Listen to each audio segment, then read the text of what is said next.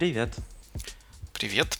Привет, Леш. Всем привет. Это третий выпуск наших разговоров об Индии, о жизни в Индии, о индийском IT и об IT в целом. Доброе утро, Украина. Доброе утро, Индия. Ну так, начнем с того, что мы в прошлый раз поговорили о том, как э, работает индийский офис, а в этот раз мы планировали поговорить о том, как живет индийский человек или гость индийский, который там длительное время, время находится. И, наверное, самое первое, с чем приходится столкнуться, когда переезжаешь в какую-то новую, новую страну, там, это где жить и, и чего, чего кушать. Леш, как у вас с этим получилось? Да, с жильем нам было еще относительно просто и относительно повезло, потому что нам ISEC э, и компании, в которых мы работаем, помогли жильем. То есть мы приехали, и нас уже ждала комната. То есть с этим все хорошо было. А с едой немного у нас э, ожидания не совпали с действительностью, потому что когда мы были в Украине, то у нас было представление об Индии такое, что там большинство людей вегетарианцы, едят здоровую пищу, более здоровую, чем у нас. И когда мы приехали, мы поняли, что это не так. Во-первых, э, с едой, что, что все очень острое, очень-очень острое. Прям невозможно острое. Где-то нужно недели две-три, чтобы привыкнуть, чтобы вот порог терпимости к остроте повысился. А я вот, вот слышал такую теорию или объяснение на тему того, почему в восточных жарких странах все острое, для того, чтобы продукты на жаре меньше, меньше портились. И там бактерии и всякие такие штуки не, в них не, не разводились. Да, я тоже слышал такую теорию. Ну, не знаю, насколько это правда. Но они действительно, ну, наверное, потому что с детства привыкают ко всему острому. Все очень остро едят. А что не острое, то очень сладкое. То есть у них такая еда острая, а все сладости, которые мы пробовали, очень-очень сладкие. И кроме остроты, что еще, на что еще мы обратили внимание, что еда хоть в основном и вегетарианская, но она очень жирная. То есть утром они там такой как бы какой-то картофельный блин или что-то такое едят, которое ну, совсем не здорово выглядит. На обед э, обязательно едят рис и еще с чем-то. В основном там разного где-то 4 или 5 видов подливок разных. Они тоже такие жирные, маслянистые. И ужин тоже совсем такой не очень легкий и здоровый. И фруктов они едят, но не, не так много. Но мы стараемся побольше фруктов кушать, потому что они здесь э, вкуснее, чем у нас. Разница особенно чувствуется в манго и в ананасах. Они совсем не такие, как у нас продаются. И, во-вторых, что они очень дешевые, так что мы ловим возможность, наедаемся фруктом. А какие вообще там фрукты популярны? Вот у нас много яблок, ну, все знают, чего у нас много, а чего много в Индии. Э, много бананов, манго, но манго, ну, сезонный фрукт. Мы когда приехали, мы его еще застали. Ну, вот уже, наверное, месяц назад или даже немного больше сезон манго закончился, их нигде уже нет. Там папайи много, ананасов, э, яблоки есть, арбузы, дыни. Э, и более такие экзотические фрукты, которых у нас нет. Я прям даже название всех точно не знаю. Есть что-то, что не называть чику. Такой маленький какой-то фрукт, сладкий. И еще некоторые фрукты, которые не знаю названия которых. Интересно. Фрукты это здорово. А если переложить на привычный нам режим еды, там, с детства учили, что надо горячее, суп какой-то есть. А вот там супы в почете или не в почете? Да, вот это тоже интересно. Супов вообще нет как, как вида еды есть, ну, только если в, в какие-то места идешь, где там европейская еда, там может быть суп, и то он более густой, чем у нас, более такой на суп-пюре похож. А вот в традиционной индийской кухне и в индийских местах там супа вообще нет. Обычно, если приходишь э, вот в такое типичное индийское место, то там есть три вида кухни. Это южно-индийская еда, еда из э, Северной Индии и китайская еда. А как, как вы устроились? Вы готовите сами что-то или в основном э, ходите в, не знаю, в кафешки или как, как там, рестораны? А, там в том месте, где мы живем, в принципе, есть условия, чтобы готовить, но мы как-то, не знаю, или ленимся, или времени не хватает. Чаще ходим э, кушать вне дома. Это готовим достаточно редко. Получается не сильно дорого, почти всегда. Ну, наверное, всегда вкусно. Не было такого, чтобы мы куда-то пошли, что-то попробовали индийское, было совсем так несъедобно. Вот. И не сильно дорого получается. А у самих индусов как принято? Вот у американцев, конечно, распространенная история с тем, чтобы dine out, кушать где-то вне дома, а у индийцев как с этим?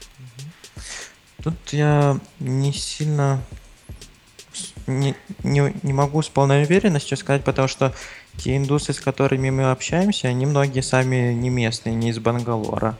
То есть они снимают какое-то жилье, а там может быть просто не быть кухни или кухонных принадлежностей. Поэтому большинство тоже или заказывает что-то, или куда-то ходит. Готовят э, не сильно часто, насколько я знаю, дома. Интересно. То есть Бангалор, поскольку большой город, притягивает в себя всяких приезжих, да, которые... Да, да. Вот местных, которые коренные бангалорцы, мы их на самом деле не так много и знаем. В основном с других городов индусы. А интересно, это почему так происходит? Потому что в тех городах работы как-то нет, или наоборот, в Бангалоре настолько много всего и настолько хорошо, что имеет смысл переезжать? А, в первую очередь, я думаю, что едут за работой. Правда, очень много работы в сфере IT. И вторая важная причина, как мне кажется, это климат. Вот из того, что мы слышали, здесь э, самый приемлемый климат в Индии. Здесь э, ну, погода все время одинаковая, около 30 градусов, то есть не очень жарко. Иногда дожди проходят небольшие, и вот такое все время почти одинаковая погода. В других городах намного жарче и влажность более высокая. 30 градусов это не очень жарко, то страшно себе представить, когда же очень жарко, это сколько градусов? Ну, в некоторых городах там под 50 бывает. А Бангалор, он, если я правильно помню географию, он так прям посередине этого индийского полуострова находится, одинаково удаленный с обоих сторон от океана. Да, да, да, все правильно. Вообще они делят Индию на две части, на северную и на южную. Это в разных сферах проявляется, там, в культуре, в языке, в кухне, в одежде, во всем, можно сказать. И вот эта черта, по которой они делят Индию на северную и южную, э, проходит по Бомбею. Вот. Все, что выше Бомбея, то есть Мумбаи, это Северная Индия считается, все, что ниже, и Бангалор — это Южная Индия. Поэтому, да, Бангалор как южная часть Индии и находится посередине, да. Вот если с востока на запад смотреть. Ну, если так тепло круглый год и дождей не так уж много, то, наверное, жилье там устроено тоже не так, как, как у нас.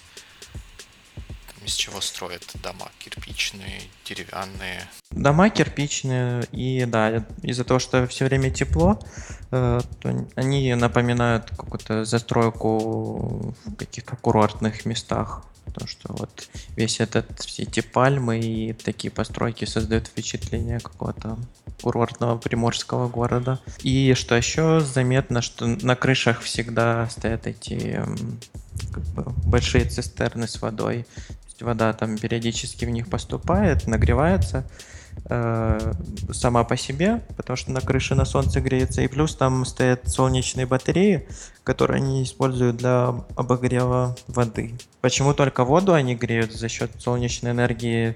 Для меня загадка, потому что свет часто пропадает, и, в принципе, можно было и что другое электричество в дом за счет этого получать. Но они вот только воду греют солнцем. А как борьба с жарой устроена? Я про центральное отопление не буду спрашивать, потому что это бессмысленно. Какое-то центральное кондиционирование или просто кондиционеры имеются? Имеются окна, которые они открывают. И почти во всех комнатах, во всех домах э, на потолке вместо люстр э, такие вентиляторы, которые мне почему-то с Кубой ассоциируются. А кондиционеров, которые Кон- кондиционеры есть, но меньше. Там, в офисе у нас есть там одна комната с вентиляторами, другая, в которой я работаю с кондиционером. То есть они есть, но не везде. А это как бы каждый сам себе ставит и потом просто за электричество платит или там централизованная да. какая-то система бывает? Да, насколько я понимаю, каждый сам себе ставит. Централизованного такого вот охлаждения нет в домах. А что-нибудь еще есть в домах такое централизованное по сравнению с тем, что у нас? Э, такого чего-то специфического нет. Вот вода, я не знаю, как она, каким образом она поступает в дома, потому что она часто пропадает. И насколько я понимаю, она там, вот есть этот бак с водой на крыше, и вода туда льется, не знаю, один раз в день или два раза в день. Ой, один раз в два дня как-то так. И потом, если ты ее за два дня все использовал, то есть шанс, что какое-то время без воды будешь сидеть. Судя по твоим рассказам, и вода пропадает, и электричество пропадает, как-то там совсем не сладко живется. Ну, по сравнению даже с Украиной, да, в этом плане не очень. Вот это вот то, что не совсем нравится в Индии. Особенно учитывая, что Бангалор это еще как бы такой более хороший и развитый город считается. И вообще Силиконовая долина Индии. Но здесь буквально неделю назад э, э, или две недели назад было объявление, что каждый день будут отключать свет по три раза по одному часу. То есть каждый день в течение рабочего дня не было света три часа. И вот, всем приходится с этим как-то или бороться, или мириться. Во многих э, компаниях э, ставят свои электрогенераторы. То есть, когда свет выключается, то сразу включается генератор. Интересно, с чем это связано? С тем, что сложно электричество вырабатывать или с какими-то другими причинами? Вот, честно, не сильно хорошо знаю, но мне кто-то говорил, что там, да, была какая-то проблема, что они э, получают э, электричество с гидроэлектростанций, и там что-то мало воды было, или низкий уровень воды был в этот период, или что-то такое. Но я могу ошибаться, не уверен в этом. Но при этом, при всем, небось, плату за электричество и воду взимают регулярно. Как обычно. А как это в Индии устроено? Счета присылают или наперед надо платить, а потом отключают? Вот насчет таких коммунальных услуг, вот честно, не знаю. Знаю только, как платят за интернет, за мобильную связь. А у вас это просто входит в абонплату за квартиру? Да, да, да. Обычно это там лендлорд как-то все это оплачивает, а мы только деньги ему даем. Что он там дальше с ними делает, мы не знаем. Вот. За интернет э, здесь платят наперед, и таких безлимитных тарифов, как у нас, нет. То есть обычно там какой-то лимит, например, 100 гигабайт трафика в месяц на какой-то скорости, например, 8 мегабайт в секунду. И если ты этот э, лимит исчерпал, то потом режется скорость до того момента, пока ты или пополнишь счет, или наступит следующий месяц. А с мобильной связью как? Тоже prepaid? Да, с мобильной связью есть и как бы, можно и наперед платить, или по факту. И да, отдельно пополняется время разговора, отдельно интернет-трафик выполняется. Вот. И в основном пополняют это не через интернет-банкинг, как я в основном в Украине делал, например, а есть отдельные сервисы онлайн, которые вот э, там у каждого оператора, по-моему, свой есть. Ты заходишь, пополняешь. Ясно. Я помню, кто-то мне рассказывал, может быть, даже это ты был, что получить симку, подключиться к мобильной связи, это то еще в Индии приключения из-за бюрократии каких-то таких вот бумажных процедур, которые нужно выполнить. Да-да-да, это вот бюрократия, это тоже еще такое, еще одна головная боль в Индии, чтобы просто пойти и купить симку нельзя. Вот мне, как иностранцу, например, чтобы надо, чтобы получить симку, мне надо там копии паспорта, визы, подтверждение от хозяина места, где я живу, что я там живу, с работы еще что-то там. Ну, в общем, целый пакет документов, чтобы получить просто симку. Вот, Потом так что платить, бюрократия, да. Платить за мобильную связь. Угу. А как в целом там денежные взаимоотношения устроены? Чем больше платят кредитками, наличными деньгами? В магазинах, наверное, в таких больших супермаркетах платят э, кредитками. Э, в принципе, в маленьких каких-то магазинчиках или кафешках тоже почти везде можно оплатить карточкой. Но я замечаю, что многие платят э, наличкой. Не знаю. Так что тут не могу сказать, что какой-то вид оплаты прям так сильно доминирует. Вот в Штатах, например, конечно, подавляющее большинство людей платят карточками. Если где-то кто-то в какой-то ситуации, где обычно все карточками платят, пытается наличкой платить, то на него даже иногда могут и посмотреть курсы, как это mm-hmm. так у тебя, что нет кредитки, что наличкой платишь. Ну и с самой наличкой тоже есть всякие интересные истории. Вот мы-то для себя думаем, что ходовая купюра это 100 долларов. На самом деле в Штатах самая ходовая купюра это 20 долларов. Банкоматы всегда выдают двадцатки. А вот такие вот крупные купюры 50-100 долларов даже могут не везде принять в некоторых кафешках. Я вот видел объявление, что после 7 или скольких-то вечеров купюры больше 20 долларов не принимаются. И даже если ты иногда пытаешься дать 100 долларов, как приезжий из Украины, и тебе должны дать обратно сдачу, то у тебя спросят, окей ли тебе, чтобы тебе дали 50 долларов одной купюрой, а не как обычно принято, принято двадцатками. Mm-hmm. А в Индии есть какие-то такие интересные денежные истории. Интересно. Э, здесь, наверное, самая популярная купюра это 10 рупий. Вот. В банкомате банкоматы не выдают такие мелкие купюры, они выдают 100 и 500 рупий только. А 100 рупий Поэтому... это примерно сколько денег? Ну, я, я обычно делю на 3. Ну, хотя надо, если совсем по-правильному, где-то на 3,5 делить. Это будет 3, 30 долларов или 30 гривен? 30 гривен, да. Это... То есть одна рупия это 3,5 гривны. Ой, нет, наоборот. Одна гривна, 3,5 рупий. Вот.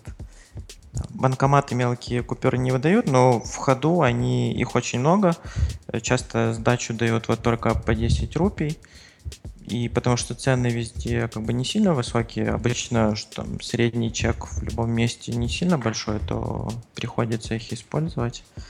Вот. И еще часто бывает, что, например, есть такой популярный вид транспорта, есть авторикша, то там сдачу, например, там 10 рупий просто могут не додать или еще что-то, то есть такое вот. То есть просто бывает. взяли и не дали.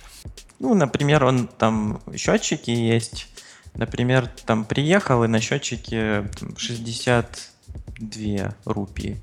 Ты как бы даешь 100 и ожидаешь, ну, там, получить 40 или 38 рупий, да, а он там дает 70 или 80. И причем они вот пытаются как бы побольше взять не с иностранцев особенно, но своих индусов они тоже стараются там надурить по возможности. Что-то такое. Даже не, не извиняются, ничего там, сдачи нету, вот извините, я так просто на тебе 20 вместо 40 и Нет, ну если там совсем начать требовать, то он скорее всего даст Сразу он просто тебе даст 30 э, рупий и скажет, там, у него нету больше сдачи, например. Или просто будет, они по-английски не разговаривают, просто будет непонимающе смотреть или делать вид, что не понимает, что происходит. Вот. Но потом, если там ему как бы не сдаваться и просить эту сдачу дать полностью, то они дадут. Часто они еще жалуются на трафик и там говорят 10-20 э, рупий дай сверху из-за того, что сильно много трафика было. Вот. Интересно. Хотя, хотя, хотя вот этот счетчик, он считает не только расстояние, но и время ожидания. То есть, если ты стоишь в пробке, то там капает денежка. А чем авторикша отличается от обычного такси? Э, авторикша — это такое такой, не знаю, как объяснить, полумотоцикл, полумашина, трехколесное такое транспортное средство. На самом деле их здесь очень много, основной вид транспорта, то что они по такому большому городу и с таким насыщенным трафиком быстрее передвигаются, чем машина. Поэтому и вот как основной вид такси. Ну, есть и обычные машины тоже. А ты на работу на чем едешь? Ездишь? На работу я пробовал ездить. Сразу мы жили в одном месте, и до моего офиса было от того места 5 километров. И сразу я пробовал на автобусе ездить. Автобусы вот в такие часы пик ходят достаточно регулярно. Э, стоят не очень дорого. Ну, мне стоило, например, 15 рупий поездка в одну сторону. Вот, но они такие не сильно хорошие автобусы, ну, как бы не сильно чистые, и в часы пик очень много людей ездит там. И у них вот, что еще, кстати, интересно, когда заходишь в автобус, то он разделен как бы на две части. Э, мужчины должны стоять или сидеть э, в задней части автобуса, а женщины впереди. И сразу я думал, что это какая-то там, не знаю, традиция или какое-то неравенство. А потом начал спрашивать, и мне объяснили, что просто э, как бы у нас обычно женщинам принято уступать, например, место, а там так никто не делает. И в часы пик очень много мужчин в автобусе набиваются, и они просто не будут э, женщинам место уступать, там будут, не знаю, ну, в общем, как, как бы не сильно удобно будет ехать женщинам. Вот, поэтому вот так это регулируется более жестко. То есть мужчинам вообще нельзя в первую половину автобуса пройти. Получается, в автобусе два входа, один девочки налево, мальчики направо. Или... Ну, вход, автобусы большие, то есть там три входа. Э, можно, как бы, я пробовал заходить и вперед, надо просто зайти, быстро платишь и проходишь во вторую половину, там, где мужчины. Вот. Ну, иногда бывает, что там водитель или этот кондуктор не впускает, чтобы ты зашел впереди, говорит, иди в среднюю дверь или, после... или в заднюю заходи. Интересно. И все из-за того, что не хотят место уступать в автобусе. Ну, да, не то, что просто будет давка, как бы. Вот это основная причина. Интересно, а долго дорога занимает в автобусе? А, да, я не договорил про то, как я добираюсь на работу.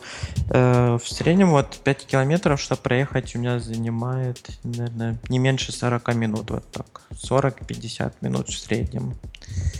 Но так как автобус ну, не сильно такой удобный, то мы добираемся на работу на рикше с моим коллегой интерном из э, Германии. Рикша вот на такое расстояние стоит 60 рупий. Но так как мы делим, получается по 30 рупий, тебе дороже, чем автобус, но так еще приемлемо. А быстрее получается на рикше? Да, намного быстрее. Ну, во-первых, она не останавливается и не, не такая большая. В пробках они там протискиваются быстрее. Вот. Но недавно мы переехали в другое место, и теперь до моего офиса расстояние стало в два раза больше, километров 9 примерно. И вот проблема с транспортом теперь особо остро стоит то, что чтобы добраться на автобусе, надо ехать двумя автобусами, то есть пересадкой. Это не очень удобно и не сильно дешево, получается где-то в районе 50 рупий. Рикша тоже, во-первых, что дольше и дороже, уже где-то 110 рупий. Но мне пришел на помощь э, крутой индийский стартап, называется ZipGo. Как он работает? У них есть такие небольшие микроавтобусы Mercedes, как такое, как те, которые у нас были в Украине до спринтера, такие более квадратные. У них есть какие-то определенные маршруты, то есть ты ставишь, устанавливаешь мобильное приложение, выбираешь маршрут, на который ты видишь, во сколько эта маршрутка отправляется, подходишь, она тебя подбирает, и как бы доезжаешь до места, куда тебе нужно, и стоит всего лишь 30 рупий. То есть вот меня она реально спасает. И работает оно достаточно хорошо. То есть я утром за, забронировал себе место, на карте вижу, где этот автобус едет. То есть я там подошел, на остановку не сильно долго жду, сразу сел, уехал. Здорово, стартапы на службе человечества. А, да. Но вот эта хорошая жизнь с этим стартапом не сильно долго длилась. На прошлой неделе его запретили. И причем, что в этой ситуации мне больше всего не нравится вот именно как этот стартап коммуницирует эту проблему. То есть я запускаю приложение, и там просто ничего, как бы, нет маршрута написано, «А сегодня наши автобусы не ездят. И точно такое же сообщение обычно висит, если там ночью это приложение запускаешь. Я сразу потом пошел, думаю, ну, в Твиттере, наверное, кто-то что-то писал, почему вообще так. Зашел в Твиттере, там последнее сообщение про этот стартап два месяца назад. Такой думаю, ну, понятно, в Индии Твиттер не сильно пользуют. Пошел на их страницу на Фейсбуке, на сайт. Там ничего нового вообще нет, никаких новостей от компании.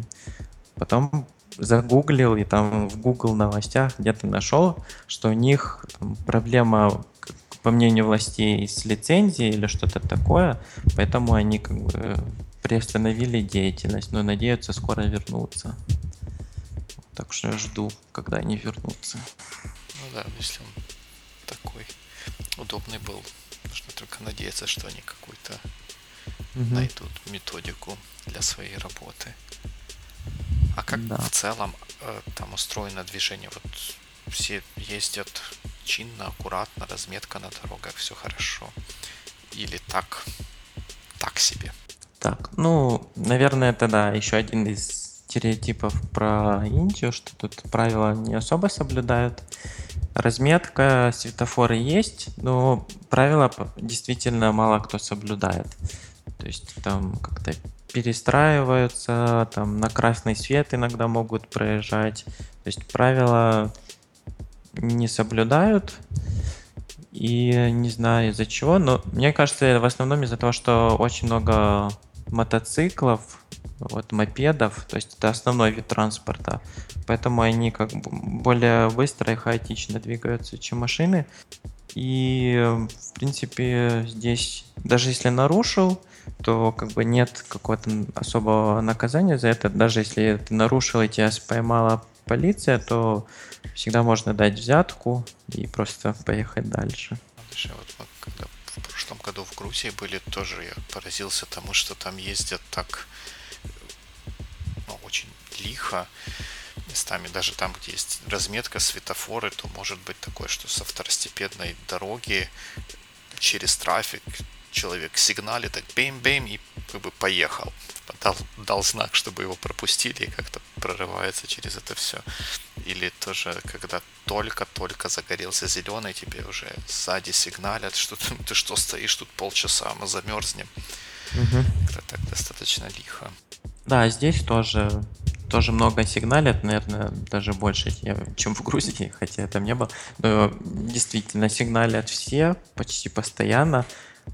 Иногда это хорошо, когда ты... А, да, вот здесь еще интересно, что мало тротуаров. То есть э, иногда идешь, и как бы нет тротуара, и пешеходы часто ходят по дороге. То есть там сзади машина едет, и она как бы сигналит, что вот я тут, имею в виду. Это хорошо. Но иногда они просто едут по пустой дороге и вот сигналят, не знаю зачем. А когда это там пробка или еще что-то вот на дороге, то это вообще шум, сумасшествие. Очень много шума. Хлебом не корми, дай посигналить. А есть в Бангалоре какие-то какие-то другие виды транспорта, кроме автомобильного метро, какое-то трамвай. Ну, про троллейбусы не буду спрашивать, их вообще почти нигде нет. Строят метро. Здесь, по-моему, в некоторых районах уже есть станции, но я не ездил на метро. Я его видел, но сам не ездил. И вроде бы его как бы так достаточно активно строят. Все-таки город большой, и транспортная проблема тут правда острая. Некоторые дороги такие основные между какими-то густонаселенными районами просто не выдерживают трафик, очень большие пробки в часы пик. Ну да, больше вот автобусы, рикши, машины, мотоциклы, метро. Больше ничего. Такого другого нету. Ну, здорово. Мне кажется, такой хороший получился рассказ о жизни жизни в большом городе. И в следующий раз мы продолжим разговор об индийских традициях, менталитете. И, наверное, поговорим о том, что, что бывает на индийских свадьбах, как, как путешествуют в Индии, есть ли до сих пор кастовой системой, как это продолжается, как это проявляется в обычной, в обычной жизни. Ну а до тех пор задавайте нам вопросы на SoundCloud, либо в соцсетях, либо любым другим удобным для вас способом. На этом мы будем заканчивать и ждите нас через неделю. А, пока, присылайте вопросы.